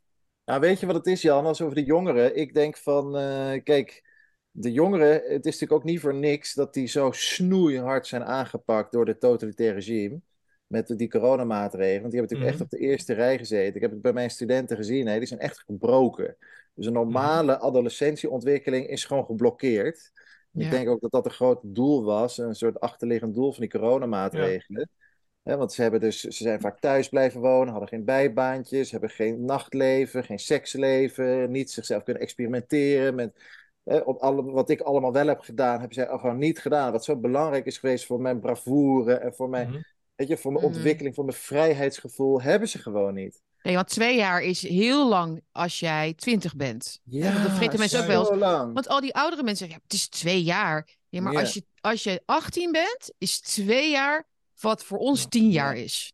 Daar, de, ik heb ook, dat is zo, dat vergeten mensen. Laten ze alle onderzoeken laten zien dat ze Oh. jaren in ontwikkeling zijn achterkomen te lopen. Ja. Dus, en, maar goed, jongeren moet je inderdaad niet onderschatten. Dat kunnen ze ook wel weer inhalen, in ieder geval voor een groot deel. Ze zijn natuurlijk gewoon heel weerbaar, wendbaar en hè, er zit enorm potentieel, herstelpotentieel, enorme kracht in jongeren. En we moeten ook niet vergeten van, hè, als we kijken naar het verzet, waar we het net ook over hadden, dan vind ik het best wel veel kleurig verzet in Nederland. Maar ik vind de stem van de jongeren wel ondervertegenwoordigd. Ja, absoluut. En we moeten ja. niet vergeten dat zij wel de boel moeten overnemen. Als wij straks die wereldorde op de knieën hebben gekregen, dan moet Ja. daar een generatie klaarstaan die het over gaat nemen. Ja. En die niet diezelfde shit weer gaat doen als we Ja. er vandaan komen. Ja, want deze shift van ons die duurt al best wel lang. En we willen ook wel eens een dagje vrij, toch? Ja, precies. Dus daar maken we dus wel een puntje voor mij van hoe krijgen we ze nou echt erbij? Maar misschien komen ze nog, Ja. maar Ja, ik Ik- weet Ja, ik, ik, ik, denk dat, ik denk dat je gras, grasprietjes niet uit de grond kan eh, trekken om ze te laten groeien. nee. Eh, ik denk dat iedere. eh, ik denk dat het heel co- complicerend is wat je net noemde. Dat ze inderdaad op achterstand zijn gezet door een, door een psyop. Ja. Maar uiteindelijk dat, eh, dat jonge mensen altijd hun eigen pad kiezen. En dat ze altijd op een gegeven moment zeggen van oude move over. Ik ga het nu zelf doen, een ander. Geweldig. Dus daar, Ja. ben ik echt, daar ben ik echt van overtuigd. Ja, misschien heb je gelijk. Maar het is wel Ik hoopvol. Ik zie het aan mijn kinderen ook. Als ik zie hoe zij zich gedragen, dan eh, denk ik, eh, yes, jullie zijn nog precies zo eigenwijs en nog net zo stiekem met, eh, met jongens en met, eh, weet je, het is allemaal nog precies hetzelfde. Er is, Gelukkig. veel minder er is veel minder veranderd dan dat wij denken als we naar de. NPO kijken. Oh, gelukkig. allemaal, en ze schaken allemaal. De, de, de, de, de zoon van Sietske, die is eh, heel ver eh, in het Nederlands kampioenschap. Maar mijn kinderen schaken ook allemaal. Nice. Wist, eh, Ja. ja, Josietke, wat cool. Ja, ja, ja, heel spannend. Morgen hebben ze Ja, mijn neefjes zijn ook aan het schaken geslagen, Nou, kijk. inderdaad. Ik doe als een gek. Die zijn 10, 11. En ze. Nou ja, ongelooflijk niveau al meteen. Ja, Ja. Dat hoofd wil werken. Ja, heel Ja, hè? goed. Zij willen niet, onder, zij willen niet eh, eh, nepvlees etend, uh, Ja, boekjes lezen. En, en schaken is natuurlijk apolitiek. eh, terwijl je leert er eigenlijk Ja. wel hele politieke vaardigheden mee. Hè? Dus eh, de, de schaken kun je alleen maar als je ook leert verliezen. En eh, alles wat je doet op het bord is je eigen schuld. Ja, ja, dat, is, dat is heel belangrijk als je 10, 11, Mooi. 12 bent om dat te leren. Zeker voor een jongen. Ja, Want hij, hij, is, hij is boos hoor als hij verliest. Ga, er, ga er maar even doorheen, weet je wel. ja, heel goed. Ja. Te gek. Maar, Maar, wel eh, goed wat je, of interessant wat je even aanstipt, Jan. Dat het dus anders is dan het NPO-beeld, hè? Want dat is Ja. toch ook iets waar ik heel erg ben achtergekomen. Hoe ontzettend schadelijk die NPO toch is in Ja. Nederland. Ja. En hoe dat elke dag verder radicaliseert. Super eng, hè? Mhm. Super. Dus eh, fijn te horen dat er een hele realiteit daar buiten die propaganda Ja. bestaat. Dat is heel goed. ja. Ja, we hadden een voorgesprekje, hadden het er ook even over. Ehm, dat inderdaad, eh, wij eh, kijken geen NPO meer. Maar bijvoorbeeld op Twitter hebben we het wel alleen maar over dingen die op de NPO spelen. Ja. Weet je wel? Terwijl er is in de tussentijd, nu is er een hele andere wereld ontstaan van media en mensen die, Ja. die dingen zeggen en zo. En ook goede, grote denkers. En de- absoluut niet over mezelf. maar James Lindsay of, eh, of inderdaad, of Jordan Peterson. De dam, de dam gaat wel breken. Ze Ja. houden, proberen het buiten de, de real world te houden, zoals Ja, wij al zeiden. Dus het is niet echt aan de hand. Hè? Tucker Ja. Carlson, 100 miljoen kijkers. Maar ja, hè? Ongelooflijk, dus, hè? dus Ja. het is niet de real world, maar- world. Maar ze houden dus, ze proberen die dam tegen te houden. Zoals, nou nou ja, dat, en zoals het gaat met die metafoor. Op een gegeven moment dan, ja, dan breekt er toch iets door. Denk Wat wordt ik. dat een mooie dag. Uiteindelijk kun, je met, ja, uiteindelijk kun je met aantallen mensen gewoon ook niet verliezen, denk ik Nee. dan maar. Nou, dan als moet- je- Ja, dat is ik, zo. ik en, kijk echt uit naar die damdoorbraken. In de politiek, in de media, dat worden mooie dagen, joh. Daar snak ik eigenlijk Echt, naar. hè? Zo is Dat het moet toch? Het kan- moet zich toch een keer... Dat het echt gaat Absoluut. kantelen. Ja. Moeten Maar Oh. het is wel van de lange adem. We moeten wel de lange adem houden. Dat is En, en, en dus ook veranderen in die, in, die, in die weg, denk ik zelf. En leren om je ook ta- van tactiek te veranderen Ja. als iets niet werkt. Ja. Luister naar je tegenstander. Wat Ja. doen ze? Ja. Probeer daarboven te hangen. Ja, Inderdaad. dat allemaal. Af en toe wat Ja. boosheid erin mag ook. Ja, Betrek de jongeren erbij. Betrek familie erbij. En, en- betrek een beetje, ik ben Ja. een beetje in de afronding nu eh, aan het komen, Ja. geloof ik. Het is 12 uur. Ja. Maar, Oh, maar dan wil ik nog heel veel. Ja, dan wil, een wil jij nog iets cultuur zeggen? Ja. Nog vijf minuutjes dan, want ik moet, eh, Nou, ik moet ook zo weg. ik- Een paar dingetjes. Eh, want ik ben heel benieuwd wat jouw... En dan heb ik het niet over studieboeken hoor. Maar wat is jouw favoriete boek? Eh, Oeh, mijn favoriete boek. Ehm, Oeh. Of schrijver, mag ook. Nou, ik, ik heb Nederlandse taal en cultuur gestudeerd en ik heb dus die hele vaderlandse literatuur moeten lezen. En Mhm. er zitten heel veel mooie boeken bij. Maar ik denk nou toch, als ik, ik, vind, ik heb toch wel een heel bijzondere band met Harry Mulisch eigenlijk. Mhm. Maar, en Ik zat er nog aan te denken van eigenlijk is hij toch, nog, toch onderschat. Ondanks het Oh, feit ja. dat hij een hele grote schrijver is, vind ik bijvoorbeeld zo'n werk als De Ontdekking van de Hemel, ook al is het vrij Ja. kitscherig, toch wel een- van een hele grote klasse. Mhm. Dus laat ik zeggen, als ik een klassieke schrijver moet doen... On-Nederlands, goed. Ja, on-Nederlands goed. Als ik een klassieke schrijver uit de Nederlandse geschiedenis moet doen, zou ik toch Harry Mulisch zeggen. Oké. Oké, oké. hartstikke goed. Dus de, ja. mogen de Harry Mulisch eh, haters hieronder... eh nee. Ja. En ik, ik, ik, had, ik, Nee. ik, heb één, ik heb één tip voor jou. Eh, Ja. Dat is mijn, want jij noemde je, jezelf, in, gelukkig kom je zo niet meer over hoor. Maar je noemde jezelf in je rechtszaak een gewond dier ja. op een gegeven moment. En dat doet mij denken aan mijn, mijn allerfavorietste film waarvan ik vind dat je die gewoon moet kijken. Die heet Gewond Dier. Ja. Ehm, en eh, in het Russisch is dat uh, Padranki.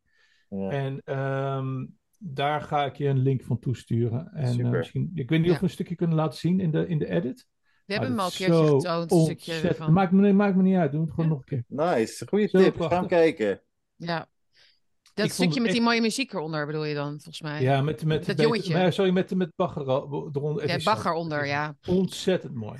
Als, je, als, je, als je nog even wil huilen, dan eh, moet je dat kijken, ja. Ehm, Nice. Maar van ontroering dan, bedoel ik. Wilde jij nog iets eh, ter Ja, afsluiting dat, nog ik, dat, zeggen? ik het, of? dat ik het een super mooi Oh. gesprek vond. En ik hoop dat we elkaar vaker spreken. Want ik vind het, ik vind het echt heel cool om met je te praten. Ontzettend. dat wist ik ook al een beetje van tevoren hoor. Dat dat Ja, heel, ook. heel chill zou Ik wist zijn. ook al dat het chill zou zijn met jullie. Ik Ja, vond het nee, echt maar- een heel fijn gesprek. En Ja, to maar be die- continued. Absoluut. Ja, en laten we ook een keer een biertje gaan drinken of zo in Amsterdam. Ja. Afgesproken. Absoluut. Zo Heel ver is het niet van te gooien vandaan. En dan praten we even verder over deze dingen. Ook over Jong trouwens. Ontzettend Ja. leuk dat jij dat ook leest. En, Ja. eh, Ja. Ja, die gaan we ook vaker in het bakkie eh, behandelen, denk ik, Jong. Oké, fijn, eh Laurens. Heel erg bedankt dat je ons eerste gast wilde zijn. En eh, tot, tot gauw. En ehm, je, mag, eh, je mag hem wegklikken als je wil. We, gaan, we gaan nog even huishoudelijke dingen doen. Dat is Verdanja. Mooi was dat. Ik, eh, ik ga ook meteen, we gaan niet meer, ik wil lekker even nagenieten van dit gesprek. Ja. Dus eh, ik ga gewoon lekker afronden en de bakkiekijker bedanken voor het kijken. Eh, en luisteren natuurlijk, dat kan ook via Spotify en Soundcloud. Vond je dit een leuk gesprek en wil je ons helpen, ondersteunen in, eh, in ons werk? Doe dan alsjeblieft een donatie via Why Donate hieronder of doe een petje af. Eh, wij, ik- volgens mij hebben we de smaak wat te pakken. We gaan vaker gasten uitnodigen. Ja, Ehm superleuk. superleuk. Wat een leuke kerel is dat. Wat een leuke kerel is Laurens, inderdaad. Daar gaan we nog veel van horen. Ja. Ehm, ik wens iedereen een heel, heel mooi weekend. Geniet ervan. Doe iets leuks. Met elkaar het liefst natuurlijk. Met fijne mensen. En eh, maak er wat moois van dit weekend. En dan wij zijn er volgende week weer. Toch? Ja. Zeker weten. Jij ook bedankt. Je bent er helemaal stil van. Ja, ik ben echt helemaal stil van. Je bent helemaal stil van. vooral over het godstukje. Ja, Maar- hadden ook allemaal... Ja, Ja, wat goed stukje. Ik wist het ook niet. Fijn, hè? ja, heel cool. Fijn. Ja. Mooi. Geeft me heel veel hoop. In ieder geval. Zeker Tot gauw, Jan. Doei, Dat doei.